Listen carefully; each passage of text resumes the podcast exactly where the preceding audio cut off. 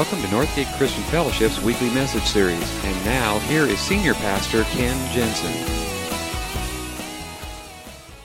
So, this morning we're going to be um, continuing the series that we started a couple weeks ago, Godly Wisdom for Life, the game of life, um, and, and how, um, how to get better at living and how to live the best life you possibly can.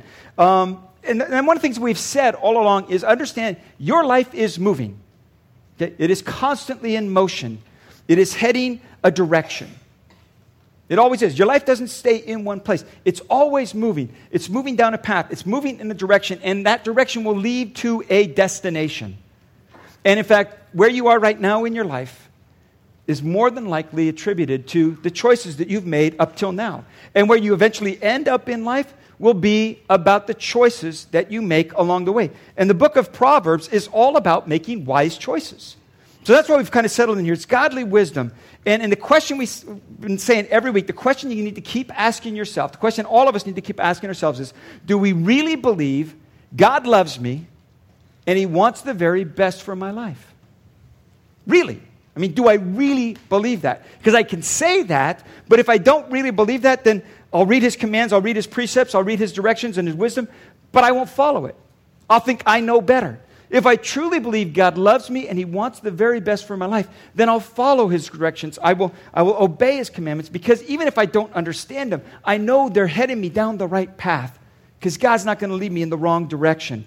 Um, so that's what we're doing. And we started with the, just talking about decision-making in general and godly wisdom for decisions. Uh, we talked about decisions uh, regarding your friendships and your relationships and how to build good, strong relationships. Last week, we talked about God's wisdom for your finances. Um, and today, we're going to talk about family because uh, everybody has one, okay? Everybody's in one.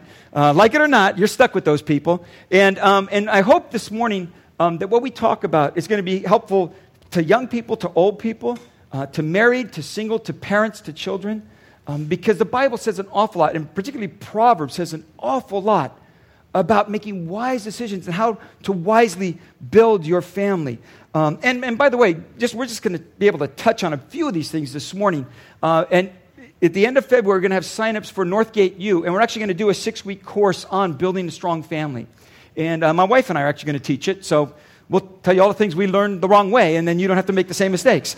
Um, but I, I think you'll find it helpful. This morning, we're just going to have to be able to just kind of focus in on, on five particular principles. Um, and, and the reason we're doing all of this is because a lot of us think we don't need any advice in marriage and love. We know all that. You know, we kind of pretty much got that down. But if we were truly honest with ourselves, you know, we'd have to admit in a lot of areas, we just don't have a clue. And so God gives us some real godly wisdom for all of that. Um I actually came across this a couple weeks ago. Uh, a, couple of, a group of young children were asked some questions about love and dating and marriage and all these things. And I want to just give you some of their answers, okay? Questions that little kids have been asked about this. Um, the first question, what do most people do on a date? Martin, age ten. On the first date, they just tell each other lies. That usually gets them interested enough to go for a second date. A lot of insight Martin has at a young age of ten. Uh, second question, is it better to be single or to be married? Anita, age nine. It's better for girls to be single, but not for boys. Boys need somebody to clean up after them. Will, age seven. It gives me a headache to think about that stuff. I'm just a kid. I don't need that kind of trouble. Next question, how do people in love typically behave? Wendy, age eight. When a person gets kissed for the very first time, they fall down and don't get up for at least an hour. Very high standards there, Wendy is setting. Um, next question. How do you make love endure? Aaron, age eight. Don't forget your wife's name. That will mess up love. David, David, age eight. Be a good kisser. That will make your wife forget you never take out the trash. Um, questions about uh, love and beauty and falling in love and all that thing and, and, and where love, where beauty falls in, physical attraction, all that kind of stuff. Um, what should you look for? Christine, age nine. Beauty is only skin deep, but how rich you are can last a long time. Last question. Um, what are some surefire ways to make someone fall in love with you? Dale, age six. Tell them you own a whole bunch of candy stores. Or Camille, age nine. Shake your hips and hope for the best. I don't know where she learned that, but... Uh... Well, we're going to give you some better advice this morning, okay? Um, we're going to take a look at what God has to say, because I think he has a lot of real, really good, um, practical wisdom for family life. And so, we're, like I said, there's, there's a lot of things that he covers. We're just going to focus in on five of them this morning. It's a lot of material to cover, so uh, we're going to go pretty quick here. So we're going to just start at the beginning. Uh, when it comes to being single and looking for a mate or, or looking for a life partner, looking for a spouse, the first thing he says is simply use mature judgment. Use mature judgment. Be wise in your decision making. Now, marriage, Proverbs tells us, marriage is a good thing. Proverbs eighteen twenty-two. By the way, that's a typo in your outline there, and I wish I could blame somebody else, but I did that. So, um, but it's Proverbs eighteen, not eleven. Proverbs eighteen twenty-two. He who finds a wife finds what is good and receives favor from the Lord. Now, remember the the Proverbs are Solomon writing to his son. Okay, so there's definitely a male slant to this. So uh, for you women, you can you can kind of, in most of these, you can reverse that and, and say the same thing. He who finds a husband finds what is good. It's a gift from God. That's what he says. It's a gift from God. Sharing, being able to share your life with somebody else is a gift from God. And some of you are kind of wondering, what's God's return policy on gifts, okay? It's a gift. It really is. But it is not necessary. It is not necessary to be able to live a full, fulfilled life. And I want to speak this morning just to you who are single this morning. Let me tell you, um, there is a lot of pressure. And there's just an assumption in our culture. And it's all the way through our culture, even in church. You know, we kind of promote this whole idea that, that somehow everybody's going to get married. And if you are not married, that somehow there's something wrong with you or you're incomplete. And that just isn't the case. Jesus himself led a single life. But I think there's this assumption that everybody's just going to end up married. You know, you got to get married. Otherwise, you're not going to have a full life. There's this assumption. And if you add to that the incredible pressure, the incredible pressure in our culture to be sexually active outside of marriage. That, that is just a lot of pressure. And the fact that you are single and you have chosen to live a godly life and to hold up those moral standards, to, even that you're here this morning pursuing a relationship with God and, and, and looking to grow in spiritual maturity, that you are serving him, you are giving, um, that you're involved in Christian community, that's a good thing too. So don't think because you're single somehow you're less than anybody else, or your life can't be fulfilled. That just is not the case. Marriage is a good thing, but it's not the only thing. And some people think the best thing I could do would be to get married. No. The best thing you could do would be to marry the right person. Because marriage is not a fairy tale. You know, we grow up with this, and they live happily ever after. That just doesn't happen. Happily ever after doesn't just happen. Marriage is sometimes hard work. And sometimes, and it happens very often, I see this as a pastor, people who are overly eager to marry, that's a very, very dangerous thing. A very dangerous thing. Because you think this finding Mister Right or finding Miz Right is some mystical, magical thing that just kind of happens to you. And, and, and I don't know why it is, but somehow normally intelligent, wise, smart people lose their brains when they fall in love. It's like, well, it's going to all work out somehow because we love each other. And otherwise, intelligent people, just their brains go out the window. And instead of finding Mister Right, they start settling for Mister Right Now. Don't be too quick to get married. In fact, I tell couples when I do premarital counseling, you ought to be together dating for at least a year because you want to see this other person in like every season, okay? You want to know what they're like in the summer. You want to know what they're like in the winter, you know? You want to know, and, and not living together, dating, building a relationship outside of sex. Get to know the person before it becomes too physical because so often we're attracted on the physical side and we're missing out on the whole person. Don't be too quick.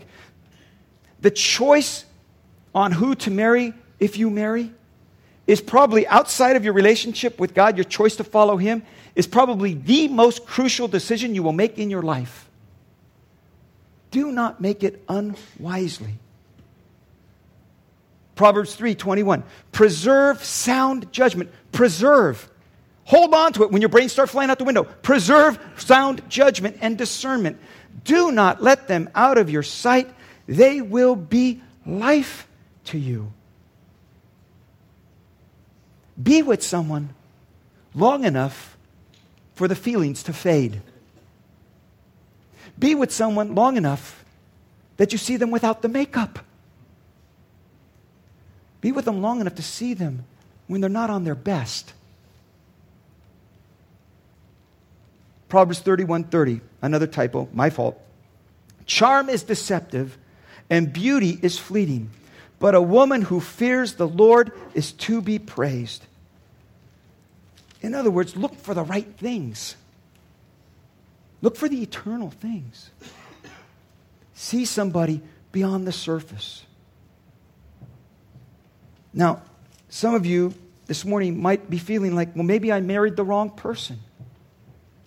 No, or we didn't we didn't wait that long. We just went ahead and got married, and, and, and now I've got my doubts, and it's not quite so sure. You know, maybe I married the wrong person. My word for you this morning is, oops. No, it's not. No, it's not.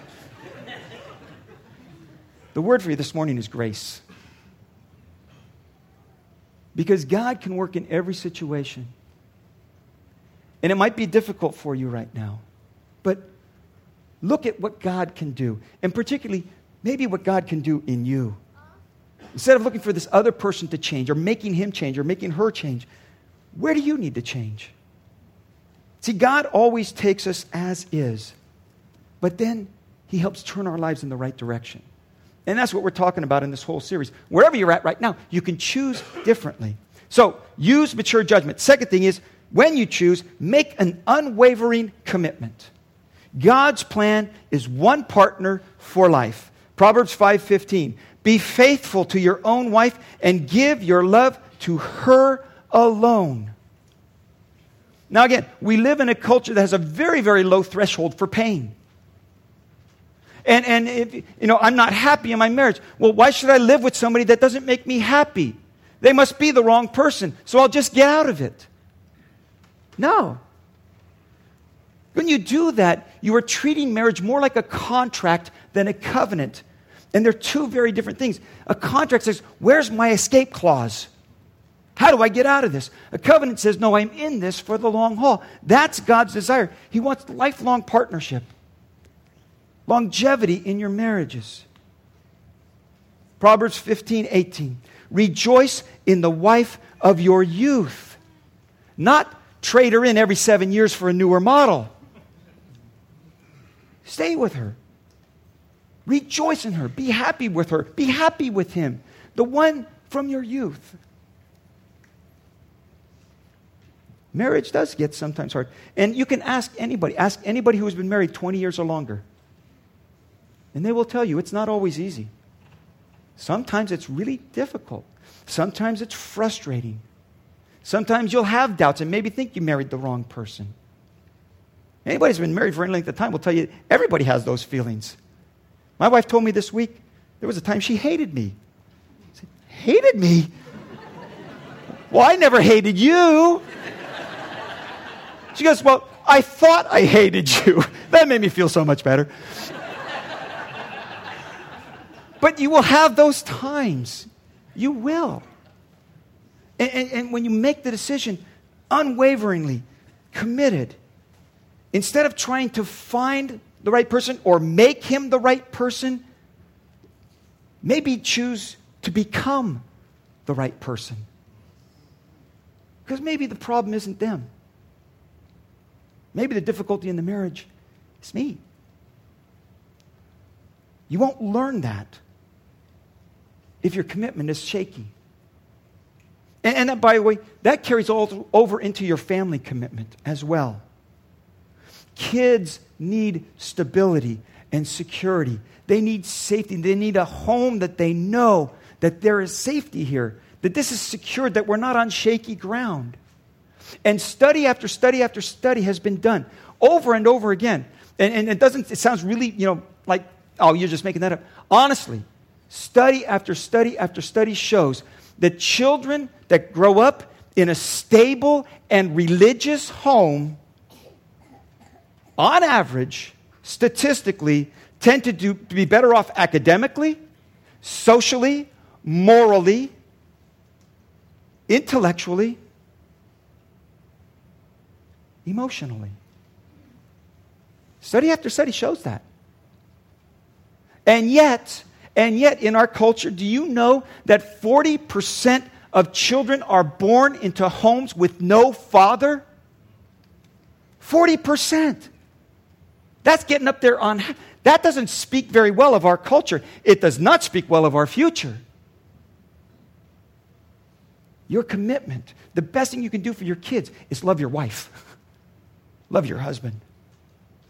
It carries over into your family commitment over and over again. What you want to do is build in your family a legacy, a legacy of commitment that carries on from generation to generation to generation. Children's children are a crown to the aged, and parents are the pride of their children. Again, this morning, if you're divorced, if you find yourself in one of those kind of spots, let me tell you, again, I want to emphasize this. God always takes us as is. He takes us where we are right now. Divorce is not the unpardonable sin, nor does divorce make you a second-class citizen in the kingdom of God. So let me make, be very, very clear about all of that. God takes us where we're at, but He tries to steer our lives in a better direction. So if you're in a marriage, make it an unwavering commitment. If you are considering marriage, ask yourself, can I live with this person for the rest of my life? Am I willing to make that commitment? Third thing, express continual affection. Continual affection. Nurture a lifelong courtship. Affection should not end at the altar. Why is it that couples that that you cannot separate while they are dating? I mean, you can't get a piece of paper between them while they're dating. Somehow, after they're married, they don't even hold hands anymore. Why does that happen? The affection in your marriage is up to you. It's up to you to make love last. If you reach over and you try to grab his hand and he pulls it away, you can't, two hands. You know, be kind of, oh, this is weird. I'm married now. I don't have to do. Th- Grab on with three hands. I don't know. Nurture affection. Like I said, your marriage is moving down a path. And if it's becoming less and less affectionate, that is not a good path.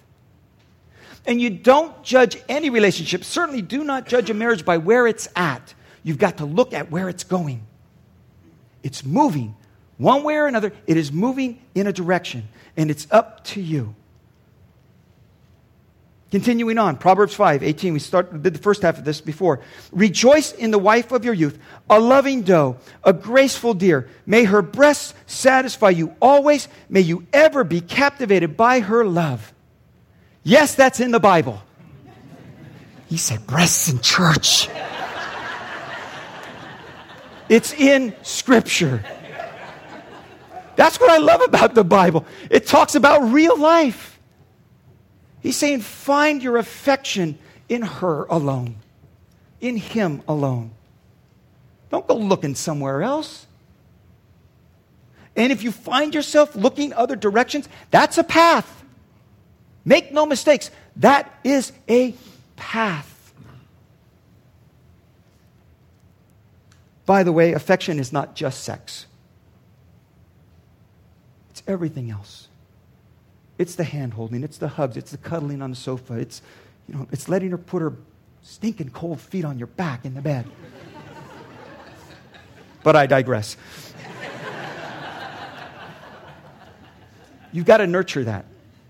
You've got to work at that all the time. Because I think when we're dating, we think, well, if I don't, she'll find somebody else. He'll find somebody else. But once you're married, well, I got her. I don't have to do it anymore. Nurture it. Nurture it. And again, oh, let me say, this carries over to your kids. This carries over into your relationship with your family as well. Not just with your wife, not just with your husband. Express affection to your kids. When I when I have premarital counseling with a couple, the first meeting is kind of a get acquainted. And one of the questions that I ask couples, each one of them, tell me their story growing up. One of the questions I ask them is, how were feelings of love and affection shown in your home growing up? And you would be amazed at the number of people who say to me, well, we weren't very huggy-kissy. We didn't say it a whole lot. It was more like we bought things for each other or gifts or helped out or, or other things. That's just sad. Show affection to your kids. Hug them. Spend. You know how to, do you know how to spell love to your kids? T I M E. Time. Time. Not M O N E Y. T I M E. Time with your kids. Your time at home with your family, your time at home with your kids is the most important time you spend. It is. And I will tell you, I will tell you, long after Xbox three sixty is broken and in a landfill, long after P S three becomes P S four, P S five, P S, and whatever, how, long after all those things are long gone, they will not remember a thing of those. What they will remember is that you never missed a Little League game. That you showed up for their dance recitals. You were there for the school play. You were there for open house. You spent time as a family together. You went vacationing together. You did family, did family outings. Those are the things that will be remembered. Trust me. The time that you spend with your kids is far more important than any assignment you have at your job. And if you are staying late at work and missing a dance recital, an open house, you are making the wrong choice. That is, your boss is not going to care how much time you spent with him twenty years from now, but your kid will. He will.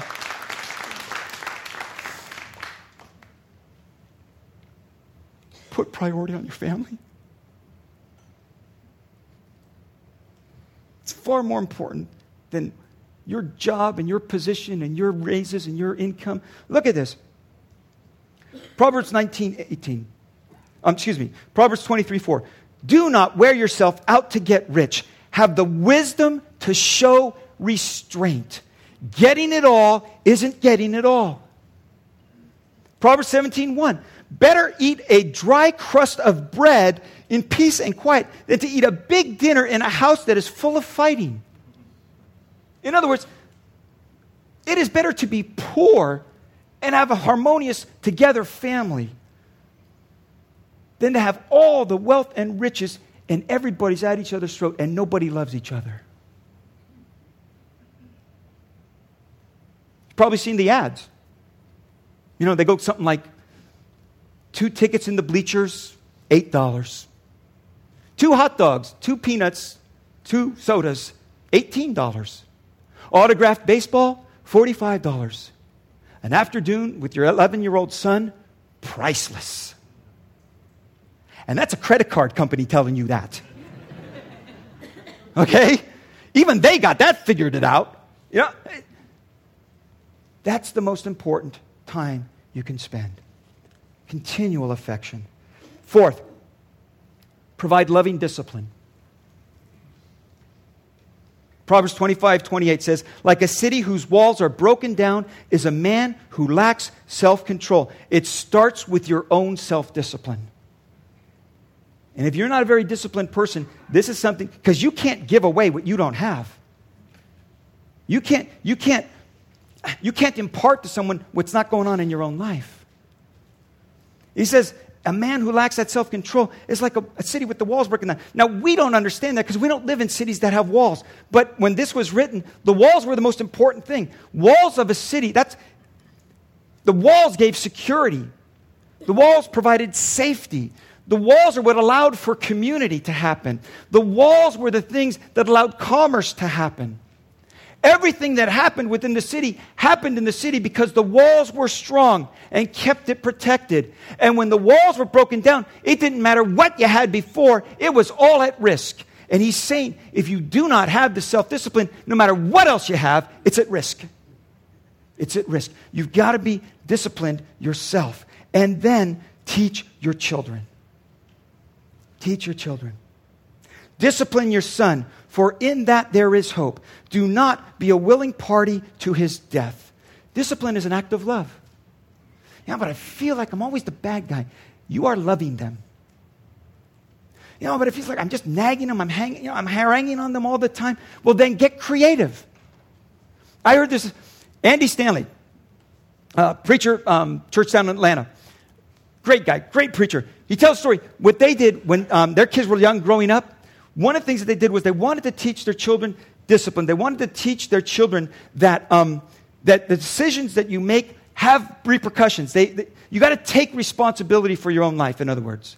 And so one of the things he would do is he would come into the bathroom and the towel would be laying on the floor and he would call his son, call him in and say, "Oh, son of mine, I want you to ask me to pick up your towel for you." And he'd start to pick up the towel. "No, no, no, no, no. I want you to ask me to pick up your towel for you." So, "Oh, Dad, no. I want you to say, Father of mine, I am too lazy to pick up after myself. I want you to come and clean up my mess." And then and he would take it further. He would go like in the rooms, and the rooms were kind of messy. And he would go in, call the children back in. He says, "I want you to call your mother." "Why, Dad?" "Just call your mother." "Mom, come in." You know, she'd come up the stairs.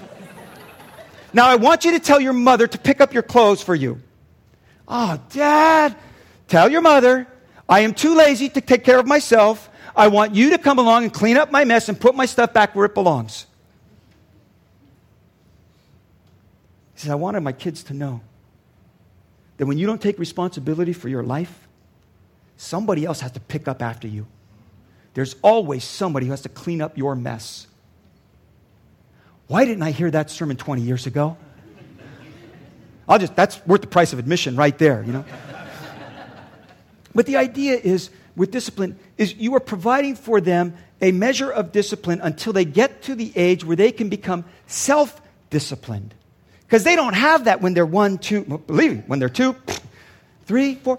But you provide the discipline so that as they get older, they become self-disciplined.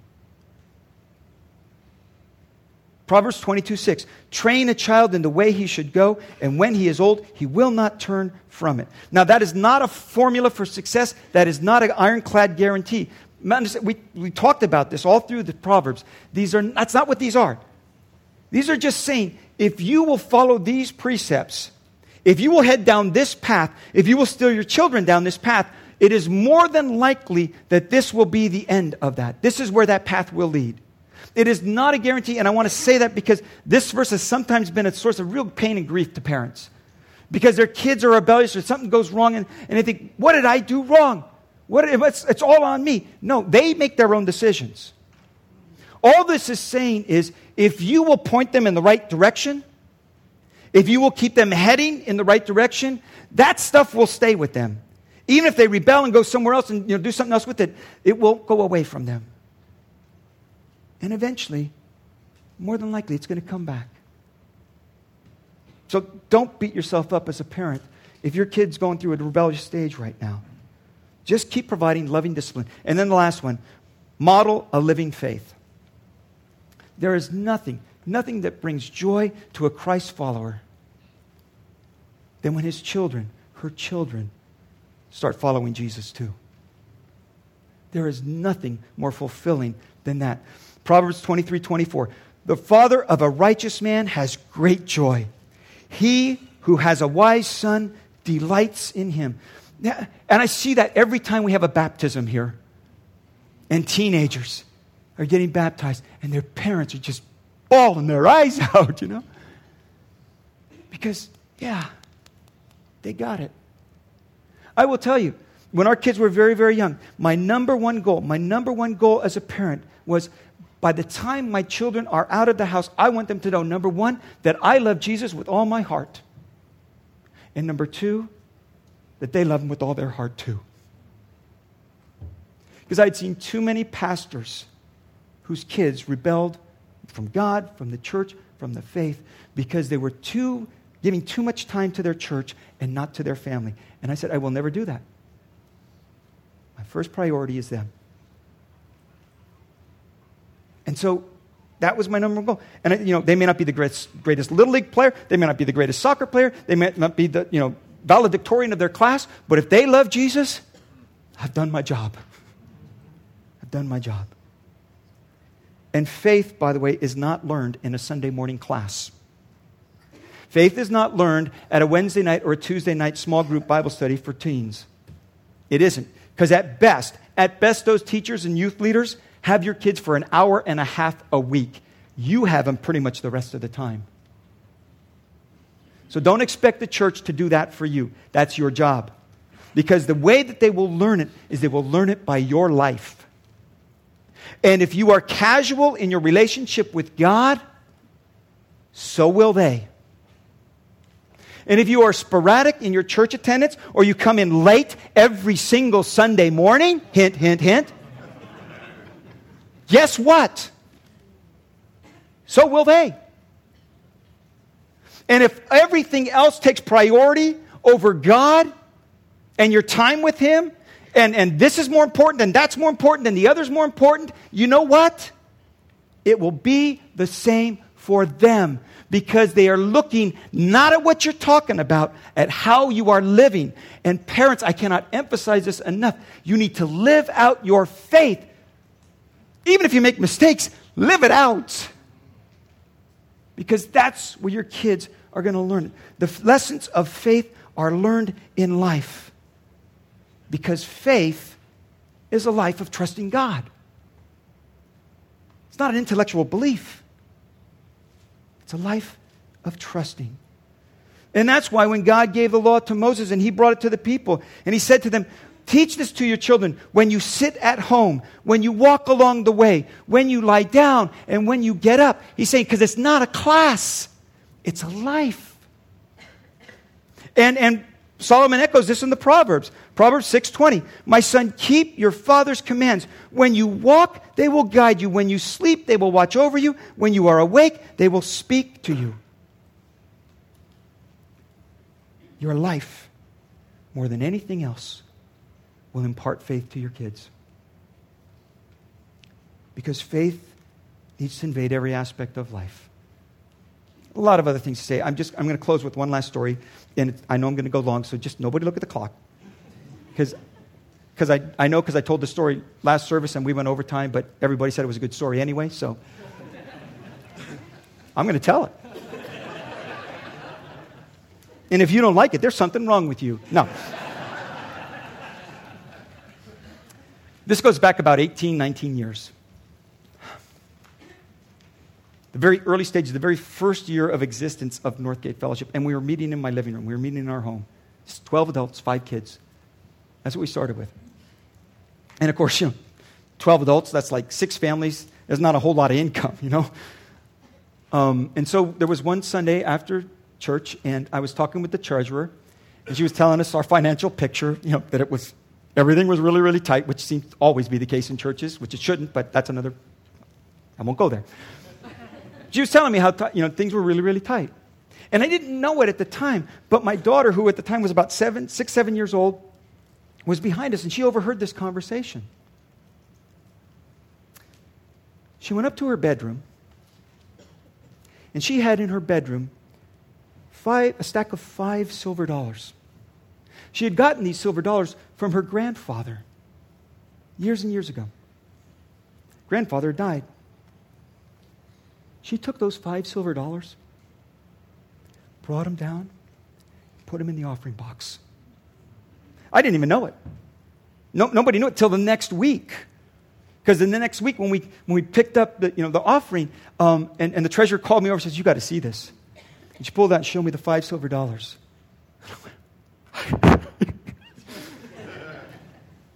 So I pulled out a five dollar bill. I gave it to her. I took the five, five silver dollars, and I just kept them. I, I put them in my dresser. I kept them for like ten, ten years.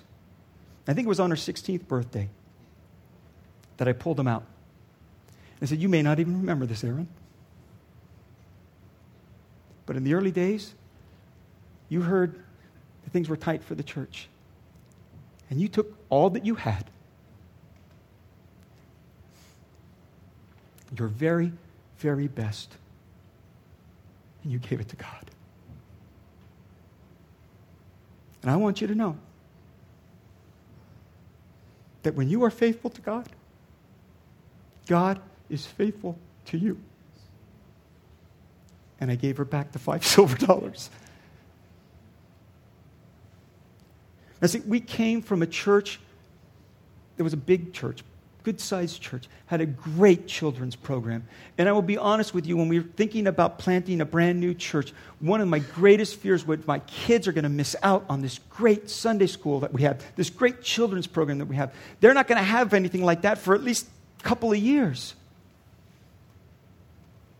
My kids learned more about faith in those two years than hours and hours of Sunday school classes. And that's the deal. They're not going to learn it just from a teacher for an hour on a Sunday morning. They will learn it from you. And if you will take steps of faith, they will see that. And when you will honor God, they will see that. And when you treat them with grace and respect like God treats them, they will see that. It's the most important investment you can make in your life. Would you bow your heads with me? Thank you for listening to this week's message. We trust that you'll join us again soon for another uplifting message from Northgate Christian Fellowship, located in Benicia, California.